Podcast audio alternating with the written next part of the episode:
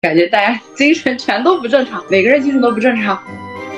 节上海的万圣节就有种像抖音梗实体店的感觉，但我觉得就这一两年吧，不管你穿什么走在大街上都不会奇怪了。然后这种时候我就很想去解解压，释放一下自己。觉得你玩梗适度就行了，不要不要妨碍到我跟同意的人发疯。我可我们可能更倾向于去发疯，去向外去宣泄。在这个发疯的世界，我会觉得很开心。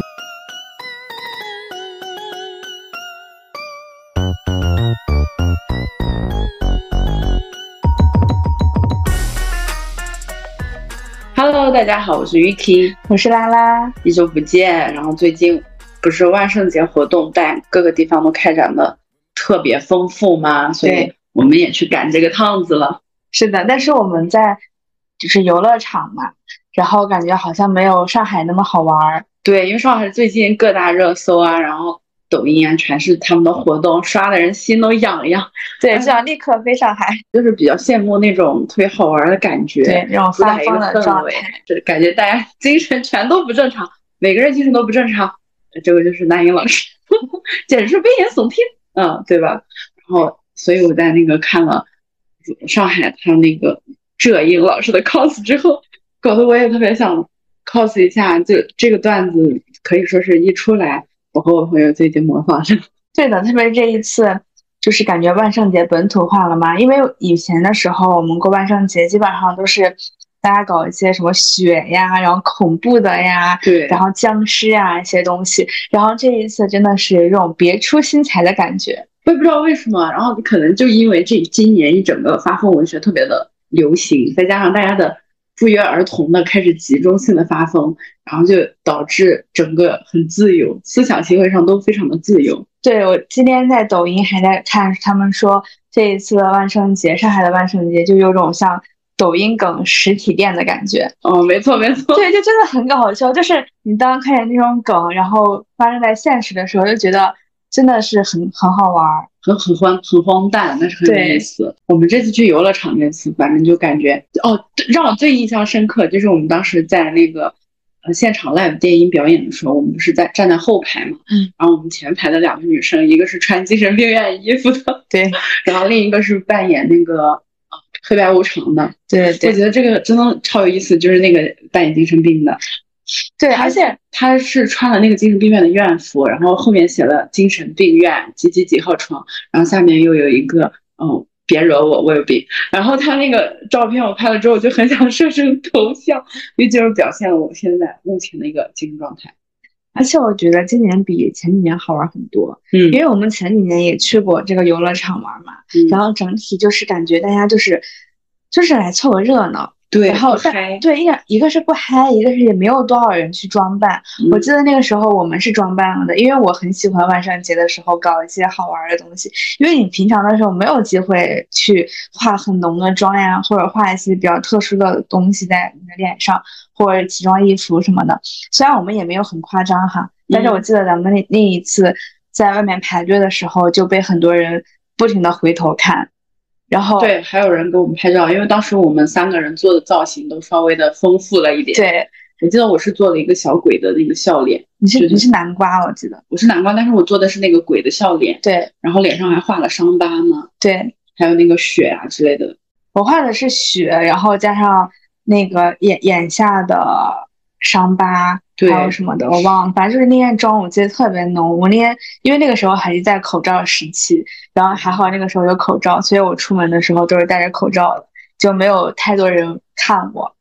但是那天我们在地铁上的时候也蛮尴尬的，嗯，一上地铁的时候就被人频频关注。然后当时我还是只画了一个嘴，因为戴口罩着嘛，嗯，然后脸上的那个那个疤痕就看不太出来。但是就那就我的眼妆也一直有人盯着我看，所以就给人一种很想发疯，但是又释放不出来的感觉。对的，所以这次就搞这种活动，大家都整一个大释放，我觉得还挺开心的。如果是在西安有这种这种活动的话，我可能会踊跃参加。但是咱俩这次错过了，昨天有活动，但咱俩没有去。我今天有看，就是抖音啊，还有小红书什么，他们发了昨天的视频跟照片，就是虽然没有上海那么疯狂，但是感觉也蛮好玩的。今年的时候，本来我一开始也是想画的夸张一点的，但是我但是今年不是不需要戴口罩嘛，嗯然后我们要坐地铁，我就很担心坐地铁会被人觉得很奇怪，然后我就想到现场再画，但是后来的时候我后悔了，因为我在现场画就很着急，就没有我就感觉没有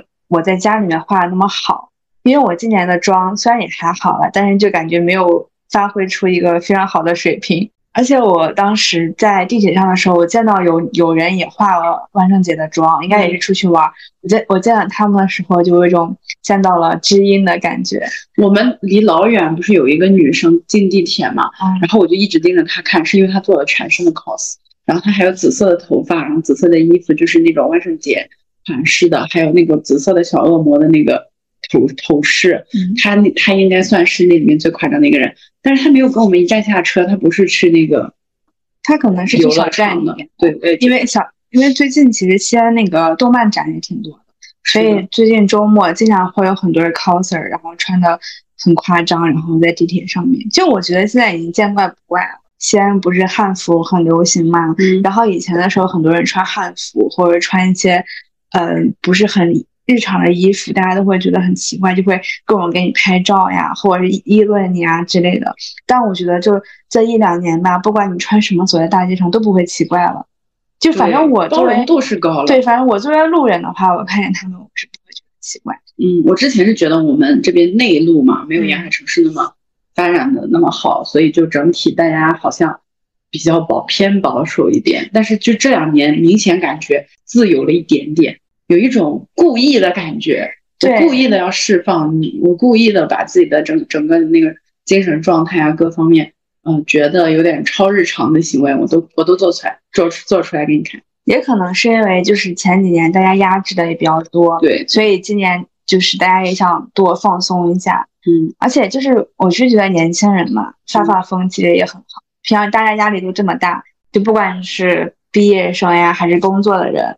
出来玩玩，这种感觉是蛮好的。对，是一个很好的释放啦。对的，反正自就从我们个人来讲，我感觉就是能这样解解压，还挺开心。因为我是很喜欢出去玩，我本来也是艺人嘛，然后我就在家待不住。我这几天不是在家待了两天嘛，我昨天在家待了一天，周一在家待了一天，我昨天就已经不行了。我昨天晚上就特别想出门儿，就是我在家真的待不住，所以万圣节这种活动我一直很想出去玩，但是我周围一直没有人邀请我。然后我之前有邀请过我别的朋友，但我别的朋友对这个事情不感任何没有任何的兴趣。然后你那天你周五那天邀请我的时候，我就特别的激动，我就想着我终于可以出去玩了，我终于可以去凑万圣节的热闹了。我是觉得吧，凑这个热闹也是想趁机发发疯，因为你知道我就很 I 嘛，但是我又是那种 I 中的艺人，嗯，就是呃，如果我一直就有情绪不好啊，或者心情不好啊这种情况的时候，我就会很想出去发发疯。然后我在那种能发疯的场合，我是真的会很发疯，你懂的。I know, I 所以那天去游乐场的时候，包括什么他那个什么电音 live 呀、还有是我们之之前碰见小鬼啊那种的，还有什么鬼屋啊，我都是玩的很很放，就是就是整个的把我的压力给卸掉了，你知道吗？对，就包括我们去那个 K-pop CN，对我正想说，对呀，我们去那个 K-pop CN，其实我在这种场合反而会更嗨，就是因为平常就跟自己相处的时候过多了，就会就会觉得就呃，你可能嗯向内一直在探索，一直在呃思考一些东西，然后就会有点思虑过深，然后这种时候我就很想去解解压，释放一下自己。对的，所所以以我是那个发疯文学的，就是怎么说呢？我非常热爱并且推崇。你知道我平常说话也这样，也很爱发疯。对，所以我上次不是第一个人去过一次 K-pop CN 吗？嗯然后我就觉得这种蹦迪太爽了，而且因为你没有人跟你一起，你自己一个人，然后其他人也不认识你，也不认识其他人，所以自己一个人去蹦这种迪的话，其实反而也很嗨，因为你没有任何的拘束或者束缚。可能有的人，比如说我在你面前是一个比较安静的人，或者是比较内敛的人，嗯然后可能我跟你出去的话，我还可能放不下我的包袱，嗯但是我自己一个人出去玩的话，我就会特别的不拘束自己。对，就觉得周围没有人，没有人，对，反正也没有人认识我，就我也不 care 这些东西。这个就属于放下你的人设，是吗？所以你是一个人设很重的人。我在你面前没有人设，我在你面前，有没有你是知道的。当然知道。就只是说，就是比打个比方，嗯，我就是觉得现在就是发疯文学什么盛行啊，就是大家把包袱渐渐的给放下了。对，而且而且出去年轻人嘛，就是出去玩一玩，我真的觉得就是发发疯或者是蹦蹦迪呀，然后喝喝小酒，就是有兴趣的这种的，我觉得都蛮好的。因为我之前其实也是不会出去玩，就是不怎么出去玩儿之类的。就我周我跟我周围的朋友可能出去玩就是逛街、去山里面玩儿呀之类，就很少会去。喝酒啊、蹦迪这种场所，但是在国外的时候，就是感觉就是放飞自己了。虽然也没有那么夸张哈，但是我记得那个时候，我们只要考完试或者是完成了一个 deal，我们就会出去去蹦迪。嗯，而且就蹦迪成本也很低，就是我们也不需要喝太多的酒，就只要有那个兴致在就好了。然后大家就会一起玩，然后包括像过年、跨年的时候，然后钟声一敲响，大家所有人不管认识的不认识，大家都会抱在一起，祝大家。新年快乐啊之类的，然后就会觉得特别的好，特别的释放自己的压力。我记得那个时候，我们有一个同学，他是一个那种学霸，就真的很学霸，在所有人眼里面，她都是那种不会玩只会学习的那种女生。嗯，然后我记得那一次是期末考试考完，然后我另外一个朋友就带他一起来跟我们一起去蹦迪。然后他那天晚上真的是放飞自我，就特别的疯狂，就他也没有干什么其他的不好的事情哈，他就在那里一直叫，一直喊，然后就感觉在把自己所有压力都释放出来，我们所有人看都惊呆了，但又觉得这样子很好，嗯，因为你一直憋的话会把自己就是憋坏。是对，所以偶尔的释放自己的压力，其实真的挺不错的。但是也会有一些 I 人，就是他不喜欢去那种很热闹的地方，对对，是更喜欢自己待着。所以这种人，我发现这样的朋友，他是非常喜欢做那种网络发疯人的。对，有现在网络发疯也很也很多，嗯，就是在互联网上发一些，就是你知道，就这几年流行的流行语跟前几年都不一样了。前几年就是那种比较搞怪的，比如比如说什么。给力呀，然后这些就是短剧，哎，奥利给，奥利给这个也很神经。然后就是这种的，这种的比较多嘛。然后近几年你看有那种发疯文学，一个就很长，阴暗的爬行，这个我这我觉得最搞笑。还有什么啊？你你知道吗？你这样真的很装。然后巴拉巴拉巴拉，然后求求你给我吧。就是大家就是整体给人一种我精神不太好。对，然后还有什么我啃啃啃啃啃，对对对，我狂啃啃啃啃啃，对我啃啃啃。就是现在的整个整个的网络文学。就全部朝着发疯进行了，对，包括我自己平时也是那种啊啊啊哈哈哈哈哈的典型爱好者，然后现在一整个发疯发到我可能刷屏要刷一夜，但是就是，那你就有点吓人。但是就是怎么说呢？就大家能理解你这种状态，比如说你，我跟你就能发到发疯到一起去。是的，嗯，但是我觉得我并要克制一些。其实我不是一个。少在这里立人设，没有，就是我相比来说，我没有那么能发疯，好吧？就是我，就是我还好，还是属于在一个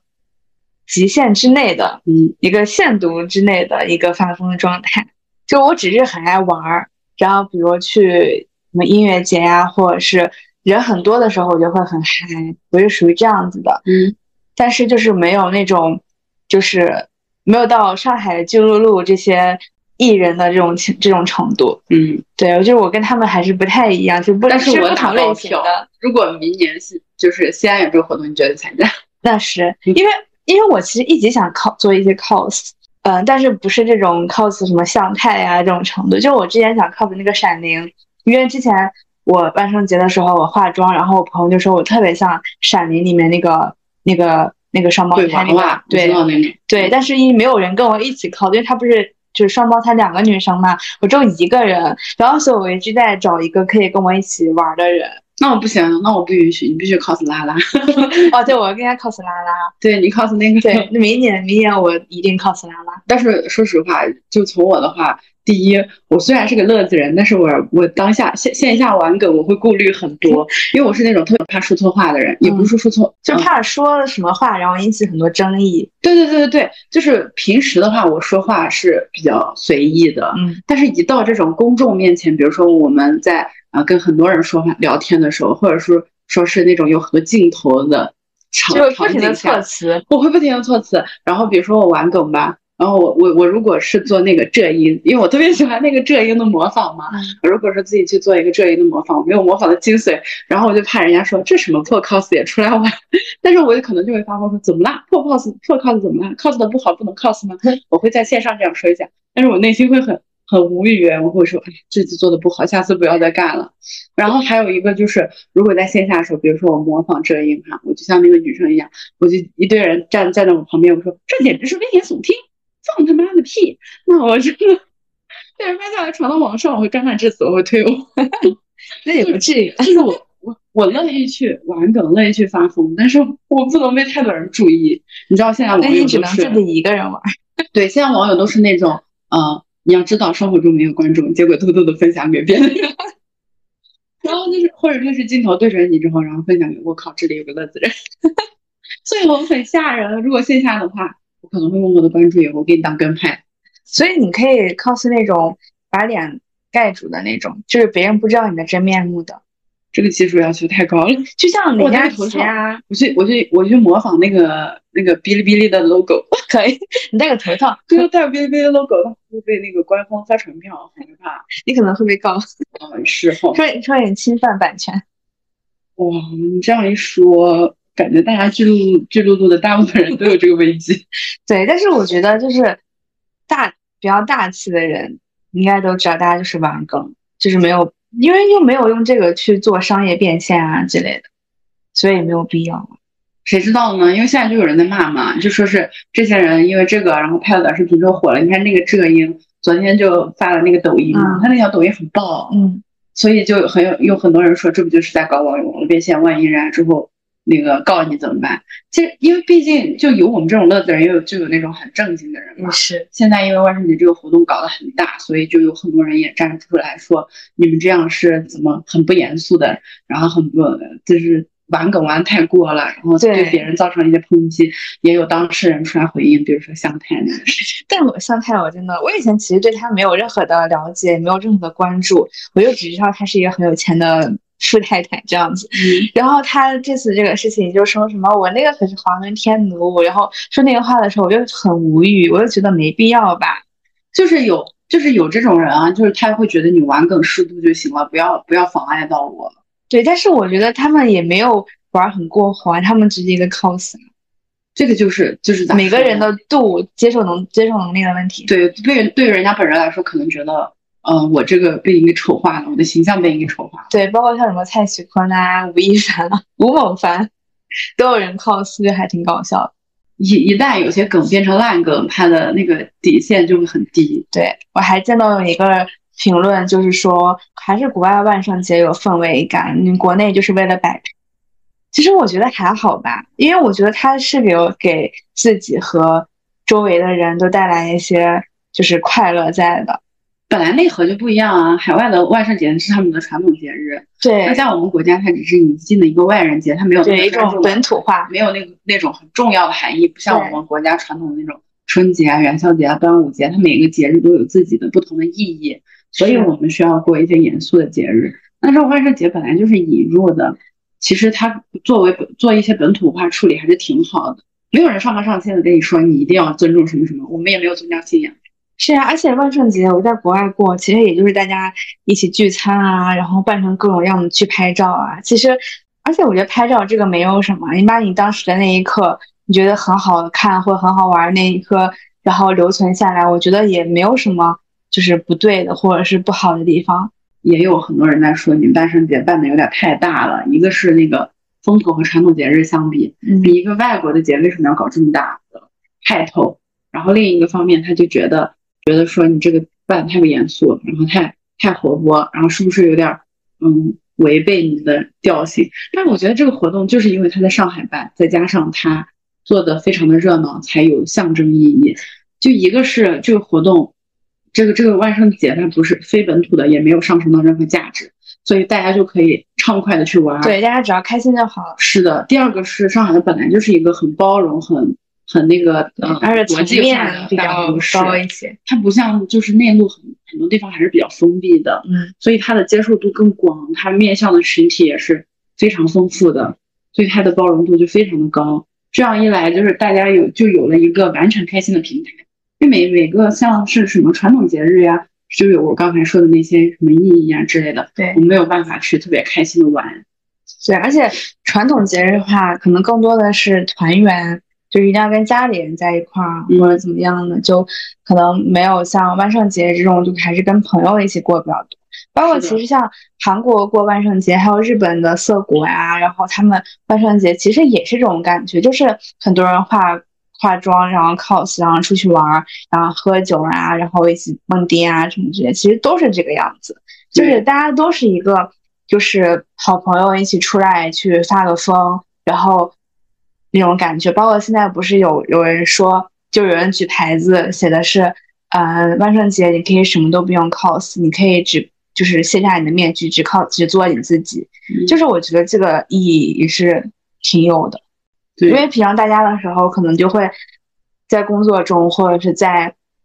老板面前、在家人面前都会有一个自己的伪装，然后但是在万圣节这一天，我们就可以放下所有的伪装，我们就是我们自己，就是我想干什么就干什么，我想做什么事情，我想开心我就开心，就是我不用去 care 其他的一些声音或者是呃一些约束之类的。主要是他给了大家一个平台，一个一个场所，对就把这些人集聚在一块儿，然后你就有一个呃群体群体性的这种聚集。因为原来的话，你可能发疯就是我跟你发发疯，我不敢跟别人发疯，因为我有我的人设，我有我的包袱。在工作上，大家有自己的专业性，那你平常开心的部分，没有办法向别人展现的，就是跟你的你觉得可以一起一起开心的人玩啊。对，而且其实我就是虽然我不会去 cos 特别牛逼，觉得大家觉得太有特别有梗的东西，嗯但是我就是会很喜欢参与到这种环境和活动中去，因为，我就是一个看热闹的人，我就是很喜欢凑热闹。因为我觉得我在这种地方，哪怕我不 cos，哪怕我只是就是穿的很普通的去，但是我进入这个氛围里面，我就会觉得很快乐，就是他们的那种快乐或者他们的发疯会影响到我。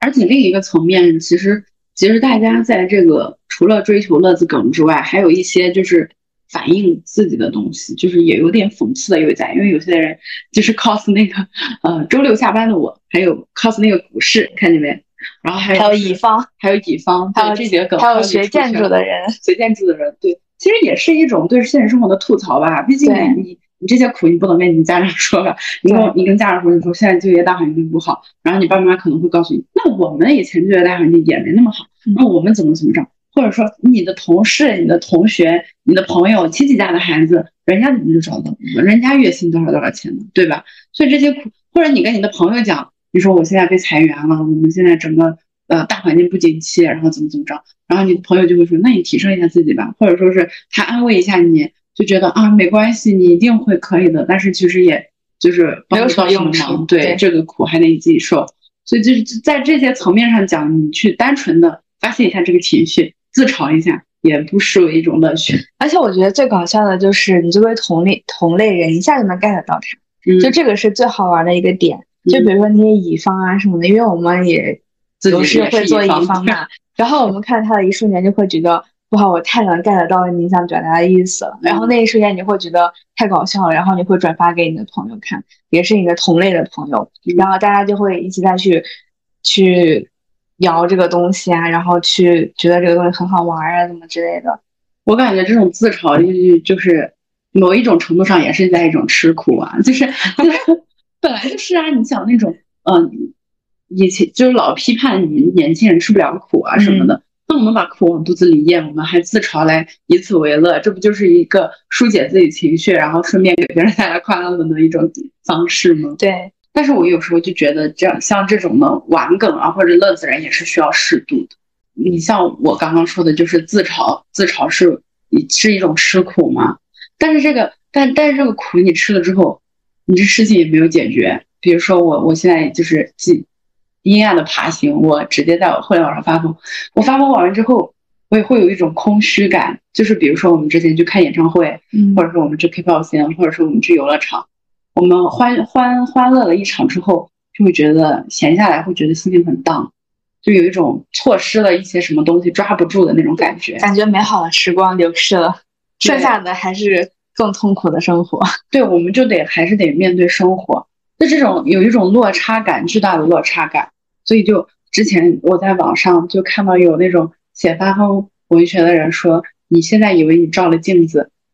然后你哈哈哈一笑，晚上回去之后，结果只有我自己是镜中人。然后你说，就是你你现在跟我共情了，你觉得我的段子很好笑，你哈哈哈一笑，晚上回去苦命的只有我，就是这种，就这种感感觉，就是有的时候大家会觉得段子背后的人生还是蛮苦的。对啊，你还是得去自己面对，你没有别的办法。就是嗯，现在很多人说我们我们年轻人一定要积极向上，然后要那个正能量，要把自己的心态转过来。我感觉，嗯，这种发疯一下，就是我们的心态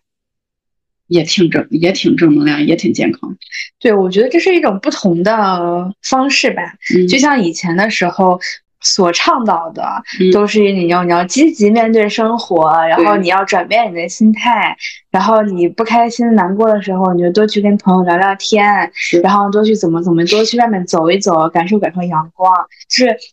大的环境会这么告诉你。但是现在对于大家来说，其实这样子的可能也是有用处的，但是可能发疯一下更能宣泄自己的情感。我也是个。就是比较提倡正能量的人，因为我是感觉，就如果一直颓丧的话也没有办法，你得面对事实嘛。嗯，所以就是，嗯，有的事情其实不是难，只是你你自己能做，但是你就是现在不想做，或者说是觉得就是有那种焦虑的情绪，所以他大部分时间是内耗了。嗯嗯，那那你就是发发疯，其实就是泄泄泄一下愤，就是让自己的那个情绪上发泄发泄。那最后大家也知道你得面对现实，但是说到这个发疯，我一定要说，就是一定要跟懂你的人发疯啊！是，就比如说我俩，我俩互相发疯是可以 get 到对方的点，以及可以跟他一起发疯。但是如果你要跟一个本身就很正经的人，或者是不太 get 到你的人去发疯的话，别人会真的觉得你这个人真的是疯了，或者是觉得你这个人就是要挠头，看不懂你是想干嘛。那种感觉，你知道我周围有一个非常好的朋友赵姐，你懂，嗯，她是一个相对来说比较正经的人。一个是互联网，她跟我冲不同不同地区的浪，比如说我冲浪是在是在大大太平洋，他是他在他在公海，就是他在大西洋，他就跟我们不在一片海域，嗯，所以他他收接收消息很慢，因为他是一个现充纯现充嘛。然后对对于这种现充，我们一般都是互联网段子不能乱讲的。但是他又是我的精神支柱，就我很喜欢跟他去讨论我当下比较不开心的事情。但是我一大多数时候，我其实都是那种情感上的宣泄，就我跟他说一下这个事情，吐槽一下就过去了。但是赵姐她这个人，她非常的务实，就她我有的时候混在一起，她也不知道是真的假的，所以她就会第一时间给出那种。正正向的讨论，嗯，或者说是给你一些建议，给你一些指引，然后再顺便宽慰一下你，这个事情没关系啊，他是个非常正能量。嗯，然后有的时候我发疯发展发展，我就会觉得很抱歉，我我就姐，就虽然我这个不好意思哈，但是就是我当下的心情是非常想发疯，但并不是代表我真的觉得这个事情我活不了了，没有真的真的过不去这个坎儿，所以每次就是他又认真。积极的跟我讨论这些东西的时候，我就会觉得一方面有一点抱歉，一方面稍微有一点压力。你 懂，我懂，因为我周围有一个这样的朋友，虽然没有你的朋友那么的正经，但是也差不多了。所以有的时候我跟他进行一些抱怨啊，或者是一些发疯啊，就是我说我不想活了，怎么怎么着的，反正就是那种态度，然后他都会觉得啊，不至于吧，没必要吧。然后就是他倒还不是那种进行正向引导，他是总是觉得。也没必要吧，不至于吧，然后就会把你那个感觉一下给压下来，你知道吗？就本来可能你现在这个兴致很嗨，哪怕你是一个不好的情绪在发泄，然后但是但是他一下子就说没必要吧，不至于吧的时候，你就感觉所有的火都压在你的肚子里面了，有一种蔫气球的感觉。对，然后就就有种你被人给就是一下子拍扁了的感觉。我懂。就是情绪立马无处发泄，对，所以说我我跟你一样，就是如果我有什么正经的事情讨论的话，我会去跟他讲；但是对于发疯只是情绪上的宣泄的话，我也会给你去 把它宣泄。因为我俩就属于那种骂一骂，说一说，然后把这个事情就当成梗就过去了嘛。对，然后心里这事过去，因为我觉得我是属于那种遇到事情会立马解决的，嗯，但是这个情绪我可能还没有发泄出来。就比如说，对，呃，我有什么事情，我会把这事先解决了。解决了之后，然后这个情绪等到解决事情之后，我再去发泄。所以我这个发泄我就会找你来发。嗯，就比如说我跟一个人吵架，家人们谁懂啊？对我跟这个人吵完了，嗯，然后我再去跟你骂这个人是个傻，嗯，就是这种感觉。勇敢放飞自我吧，你就直接你就 认识个傻子。这个这这个这段我不会逼掉的，我在剪辑的时候绝对不逼掉，我给你放出来，好的给，你发送的证据。当然，就是平台会不会把我们逼掉就不一定，但还是玩梗要适度。嗯，就是虽然刚才也说了，但是我现在就是想强调一下这个点，因为有的人他就是很没下限，因为有的人他玩梗，他会不会在乎别人的想法？对，就是有的人可能觉得啊，这事很搞笑，但他开着开着没有下限了，就像你出去玩，你碰到一个特别没有情商的人一样，就他可能会跟你开一些玩笑，但他开玩笑的时候，他过度了，他没有考虑到你听到这个玩笑的时候，你会有怎么想？哦，这个可以，就是跟你那个说要跟正确的人去玩梗可以对起来，因为这个东西就是，嗯，你得看对方的接受程度怎么样。对，哎，有很多人确实是互联网潮人，大家都都都是乐子人嘛，喜欢就互相发一些很玩梗的东西。但是对方如果 get 不到的话，一个方面，他如果真的关心你，他就会觉得你这你现在是不是真的遇到了什么事情，他会徒增人家的烦恼。其实，那如果人家对对你就是这一套不是很感兴趣，反而会觉得你这人有点，就咋说，有点缺根筋，对，脑子或者缺根弦儿。对，然后然后或者是你给他就是玩一些梗，然后别人看不懂，嗯其实也非常的尴尬。一个梗如果需要别人解释的时候就不好笑了。对，因为我我有一个朋友，他就是他冲网冲网冲的很慢，而且因为他在国外嘛，所以他有的时候的梗确实比我们要晚一点，我也不知道为什么，但是确实是这个样子。然后有的时候我给他就是说一些互联网词，就是可能我都是随口脱口而出的，我也没有过大脑，然后他就说为什么呀？或者他就会问这个两个词儿怎么能放在一起用呢？我记得最有名就是“虽然但是”这个词，嗯就大家都会说“虽然但是”怎么怎么怎么着，因为这个就是把中间那个省略了，对这个担心有的朋友听不懂这个梗，他就是呃把“虽然”后面的事情省略了。对我们一般会说虽然怎么怎么着，但是怎么怎么着，嗯然后现在我们直接把这个检索成虽然但是，就是说不不不强调虽然那个内容，只说但是这个结果。对，但是就是你能听懂的人一下就能 get 到这对，是什么意思对我现。在又在解释这个我来过。然后，然后我当时我跟我朋友就说，虽然但是怎么怎么着，因为我以为这个词儿已经是所有人都能 get 到的东西了。然后我朋友就说，你语文怎么这么差？这两个词怎么能放在一起用啊？然后我说啊，我就很尴尬，我说我说啊，不是，我说姐，这是一个网络用词。哦，我真的遇到过这种人，就是我跟人家就说了一句开玩笑的话，只是脱口而出的，然后人家把我教训了一顿。就是之前一个客户哎，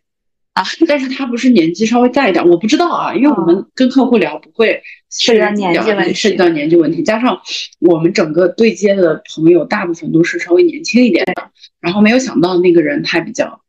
年长年长一点，然后而且他还是讲话期间会用一些波浪号。然后会用一些比较搞笑的的表情包的人，嗯所以当时没有想到他是嗯稍微年长一些的，他可能比我们年长个十岁左右，嗯，在我们行业里面已经算算比较大的岁比较比较大的年纪的人了。嗯然后我当时就说了一个网络梗是啥，我已经忘了。然后那个人就就就就是跟我说这个啥意思啊？然后我给他解释了一个，然后他就说啊，这个怎么能这么说呢？我感觉这样有点不好哎。然后他后面就跟我说了一顿，他就说我们跟人说话的时候不可以这样的，就是他那个词是，我记得那个词是一个，因为现在已经忘了，他那个词是一个那种嗯贬义词，但是它调性已经变了，你懂？啊然后就哎，反正就整当时整的我也很尴尬，然后我就只能跟人家道歉。所以那个时候我就觉得，你跟比如说客户啊，我们大部分跟，因为在工作中的时候跟客户需要很轻松、很自然的去交流，所以大部分都会嗯网络热梗用的多一些。而且都是年轻人嘛，所以大家都能懂。对，但是就是从那次之后，我跟别人聊天也变得很正经，就是就是很担心再遇见这种尴尬的事情发生。包括你说的这个，就是贬义词，然后换了一种新的感觉。性对，换了一个词性然后在这个这种事情，真的很多人会很介意。因为我之前好像也是跟我朋友在聊天，然后我就用这种词，然后他就觉得你怎么这么说话？嗯，然后我就我说这只是一个网络用词，就是就是搞搞得人很尴尬。所以，所以我每次跟别人聊天，因为我对我周围的朋友是比较了解的嘛，我就能清楚的能知道跟这个人能说什么话，跟那个人能说什么话，就是我自己说话的时候会有一些把控。嗯，I know，你知道那个，呃，现在有一个用的特别多的词，不是吧，大姐？嗯，对，这个这个词的词性变得特别的怪。它一开始的时候是大姐，就是姐姐的那种感觉，我的大姐，我好大姐这种大姐姐这种词性，然后后面它就慢慢的变成了那种，嗯。大姐不是吧？大姐就有点那种嘲笑、嘲讽的意思在，意思你比我大，然后那种其实是确实是饭圈用语的演化嘛。不是吧，大姐觉得你很脑残，然后在后面就因为调侃的人太多了，不是吧，大姐就有一种那种无语的、无助、无语的感觉。所以我俩有时候说话不是也是吗？不是吧，大姐，就是不是吧，姐？对呀，不是吧，大姐，就是这种感觉。但是真的有人会误会，就他觉得你跟我搞什么不耐烦。是的，然后还有一个词是我从你这里我感觉到的，就是我记得我那个时候特别爱说六，嗯，因为那个时候六在抖音真的很火，这个我特别讨厌，对，这是我最讨厌的。然后，然后我记得。我记得最搞笑的是，因为我知道你不会对我生气，所以我记得我好几次给你发六，你对我都无动于衷。但是我当时在群里发，然后我们同事就是回我六嘛，然后我这有这个梗大家是可以接接受的，而且我也觉得这个词六是一个又简单又能表现出我的想法的一个词。然后我就老对你用这个词，然后有一天你告诉我说你不喜欢这个六，你你特别不喜欢六这个词，然后我给你发了一串六，我当时真有点生气了，我当时。然后后来已经被我同化，你也开始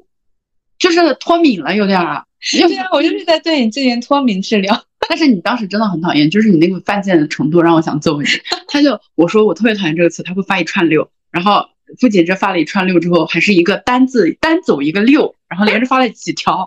哇，我那个火蹭的一下冒起来，我说不是吧，大姐。我这就，然后我这个时候的不是吧，大姐，我就是那种嘲讽的意思，就希望你们 get。但是我我作为就是，嗯，收到网络词的这一方，就比如说别人给我发一些网络网络热词，但可能我并不是很喜欢这个词，但是我就是会先去查一下。我不是查，就是我我知道这个词是什么意思，但可能我不喜欢这个含义，就像你不喜欢六一样，就是我也不知道为什么你不喜欢，但是就是不喜欢，然后但是我就会不理他。我觉得六对我不重视，我说个啥你都六。我说啥你都六，因为缺少了一种互动感，你知道，我俩都是那种情绪比较激昂的人，但是你发个啥你给我六，有一种有一种我俩现在闹冷战的感觉。但啊，好像确实哈，那我就会就会有一种不是吧大姐。但是因为我觉得六跟牛逼是差不多的感觉，没有啊，它也有一种，但是六有一种就是这种嘲讽，知道说啥，对，就是扣个六，对，但是牛牛，但是我觉得牛逼打的太多了，六打的比较简单，所以我觉得六。哇，我这里真的好无语，我现在已经想揍你了。但是我就是很爱犯贱啊！我觉得我比发对，这也是你的一种发疯状态。但我比起特别喜欢搞这种，但我比起发疯，我觉得我更喜欢犯贱。嗯，是的，因为我特别喜欢招惹别人。对，因为我不敢在任何的关系中，除了跟家里人哈，朋友的关系中，我都很喜欢就是犯贱。就是，但是这个就是前提是他跟我们关系很好，这里我也要就是说一下，就不敢跟陌生人犯贱，他会觉的。我只喜欢探索一下大家的底线。对，但是你这个人就是一再的在挑战我们的底线，你一个六，我为你的底线又挪了两个。但是我每次就是，比如说把你惹急了，或者是我看出你不高兴了，我就会立马去哄你，就不管对你还是对别人，我就会，我就因为我很有眼色的，我很有眼力见的，真的假多？真的。真的假的这个词，很多人特别不喜欢。嗯，但是我觉得很搞笑啊。我也是，我也很喜欢用这个词，但是我是在网上刷到很多人都不喜欢这个词，就觉得这个词很智障。但是我觉得很贱，就是我越看别人不喜欢，我越喜欢在底下真的想吐。但是我就是对陌生的人，就是比如说，嗯。客户呀，或者之类的，我就怕人家不喜欢，所以我就不会用这个词。但是如果是朋友的话，或者是只是网友的话，我看见别人说我好讨厌这个词，我会在底下尊嘟加尊，很讨厌小女孩一枚。真的，真的，真的很好玩，就是见一见，我自己很开心。虽然可能招惹到了别人，对这期可能会冒犯到很多觉得你玩烂梗很没很没品的人。对的，对不起。那这里我只能说，我们我们只是网友，你过界了。不要在这里，我只能说对不起，但是我不会改的。嗯，对，这个就是我们的一种调性，就是争做互联网普通人，融入到所有玩梗的人当中。是的，改不了一点。嗯，我过十年也还是会玩梗的，因为我爱。我就是爱互联网。嗯，我爱互联网，没有互联网我活不了。但我也是现充啊，我真的是现充，我这里保保保证。但我会每天花两个小时来充。我也是啊，对，所以我我有时候都在想，人家那种哦，之前有好多人说过说过我现充的话非常的现充，就问我为什么还能高强度上网。我说，因为网络是我现充的另一种模式。就我现充的话，我比如说我会健身，然后我会跟你出去玩，然后我们去探店啊，或者说去做一些项目，比如说做那个射射击，然后还有陶艺。我这个都不是跟你做的，sorry。啊，好了，我知道啦。啊，还有去吃饭啊之类的，然后就整天的时间排的也挺满的啦。但是就是还是会保持有一个网络的调性在，一个是我们这个。工作确实需要与互联网与时俱进，然后另一方面是真的很感兴趣，做乐子人太高兴了，谢谢大家，我爱互联网，我永远爱互联网。但是我比你会好一点，我觉得我冲浪没有你冲的多，那是真的。对，但是我网速很快。对，但是我就是好像也能跟得上。嗯，对，就是因为我有高兴的东西会第一时间发给你，我不允许别人错过，因为你一定要跟你的朋友同频才行。对。就是你是我第一个分享的人，如果你都不跟我同频的话，那我这世界上没有人包容我。但我也是，我也是发给你，而且他们都会觉得我是傻逼。而且而且就是，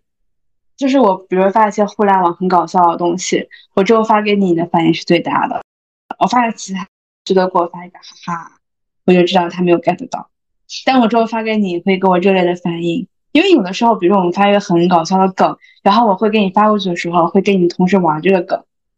比如说重复他的话呀，或者是怎么着的，但是只有你会回复我的梗，就是跟我接梗，其他人只会哈哈。对，我懂。还有一个就是大家可能虽然都在冲浪，但是冲的不是一片浪。对。比如说前就之前那个很火的秀才，然后我们有别的朋友，就是跟我们一样爱爱缺德的朋友，他就跟我说那个秀才的梗，我说我完全不知道，但是我会去 搜一下，看看能不能跟上这个热点，因为我。我其实不太喜欢这种土味的东西，我也这种东西它要火了，我就会非常的喜欢。还有超黄蓉，帮 我敲黄蓉啊，帮我像王源慧德啊之类的。王源慧德老师是我的精神导师，我特别喜欢。他是你的心理医生。对，他是，反正我非常喜欢王源慧德老师。对，所以所以就是你就错过了一个心理健康的咨询师。所以这次万圣节的很多梗，我们就是一秒能 get 到，然后觉得很搞笑，嗯，所以很想去融入其中。这里我就要说了，这是我们其实拒绝内耗的一种方式。我们说了这么多，然后包括我们从播客的第一期到现在，就一直在强调，就不要内耗嘛。这个其实是我们。开播客的一个宗旨，因为我们一直希望我们的播客是那种接地气的播客，然后给大家带来快乐的播客。然后虽然呢是有有几期确实在蹭热点啦，但是蹭热点的时候就是希望就是跟大家有一些共鸣嘛。我们其实是想做一种呃你周围的一个朋友的那种感觉。对，因为我们也不说什么深奥的呀、高端的话题，我们只是瞎聊聊。对，我们就是希望把快乐传染给大家，然后还有一部分是我们想把我们这种不内耗的。嗯，这种思路就让更多的人听到，因为我们我们确实是那种，嗯，不管是他是 E，我是 I，但是我们总体上来讲不会特别的压抑自己。就我也是那种需要向内去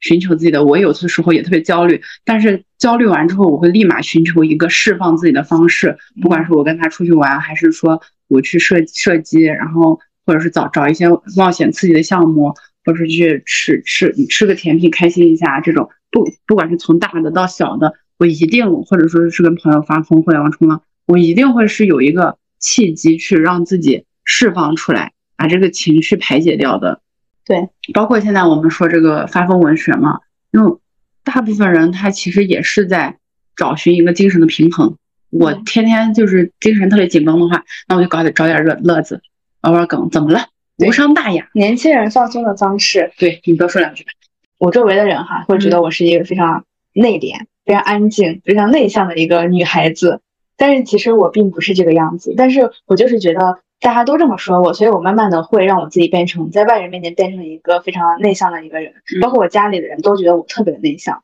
他们甚至觉得我没有朋友。嗯，但是其实内向内敛可能只是我的一个人设和我的包装。我当时测 MBTI 的时候，我测出我是 E 人的时候，我都震惊了，就是我自己都把我自己骗到了，我居然是个 E 人。我觉得你很 E，因为你在我面前就是快乐小。对，所以我周围的朋友他们都觉得你就是 E 人啊，可能也是就是毕竟在社会里面嘛，然后也不太跟家人就是表现自己，所以就是卸下了很多自己之前的伪装，嗯这样子。而且什么，你那种犯贱的本质出来之后就，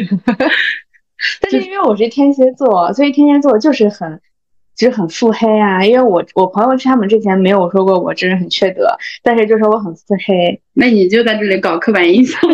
很坏一个人。我就是一个天蝎座刻板印象的人。好的，但是我是不太会发疯，就是我回想了一下，其实我没有干过什么特别疯狂的事情，或很发疯，就是不管是互联网也好，还是在现实生活中也好，我都没有特别干过特别疯狂、特别发疯的这种事情。就是我可能只是很爱犯贱，然后很爱怼人，嗯就是怼人犯贱会让我变得很快乐，嗯，虽然有点缺德，就 是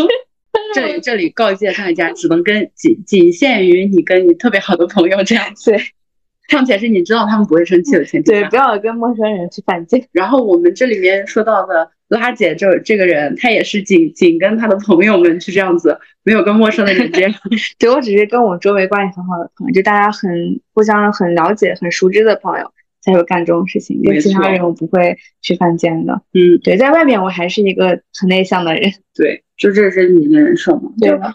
但是就咋说呢？你你一说你没发疯过，我好像也没有怎么发疯，你是你是互联网发疯比较多，你现实生活中可能没有太发疯。因为我是个异型的 I，嗯我跟你正好相反，就是所有周围的人不就不太认就没有熟悉到那种程度的人都觉得我是 E。对，所以我你当时说说你是 I，我还挺惊讶的。就我在大家的表现里面，可能觉得我会是一个很 E 的人，因为我特别担心就呃场的冷场，一有冷场我就会不断的说话，我就一直表现的我兴致很高啊什么的，甚至有人会说你少说点话。话 太就是腻了。对，从从我自己本身来讲，我又是一个很内向的人，就是我会喜欢去探索自己，然后去有什么问题的话，我可能会第一时间去自愈，但是我会去征求别人的意见，但是这也没用，就是我不听别人的，我只听我自己的。嗯，所以发疯是我的一种表征，就是就是他他他其实很多时候就是让我的情绪更舒畅了一点。我觉得不管是发疯也好，还是自己去有别的方式去消耗自己的负能量啊之类也好，其实只要不要去过于的压抑自己对，和过于的内耗自己，我觉得都都是一种好的宣泄方式，因为每个人的表达方式不一样嘛。嗯，对我我可我们可能更倾向于去发疯，向外去宣泄，但有的人可能就属于自己可能睡一觉啊就过去了，或者怎么样的。对对，但是但是我现在真的很喜欢这种发疯的文化，特别是这次万圣节，嗯我看到那么多人都是出来，然后而且整体我觉得整体的舆论引导啊都是一个正向的，就大家都觉得这样很好，嗯就是在这个发疯的世界，我会觉得很开心。就我看大家都疯了，我就会觉得很开心。因为因为咋说，就有一个展现本我的机会了嘛。对，就是觉得大家终于好像轻松过来了，就最起码有这么一天，然后大家做一下自己，或者是去去开心一下，就没有任何目的和没有任何意义的去开心，我觉得就很不错。对，然后在这里，我们也希望大家，嗯，每天的生活尽量的让自己高兴一点儿，然后不管用任何方式。对，就是嗯开开心心的，乐乐呵呵。然后就这期先先到这里了，拜拜。拜拜。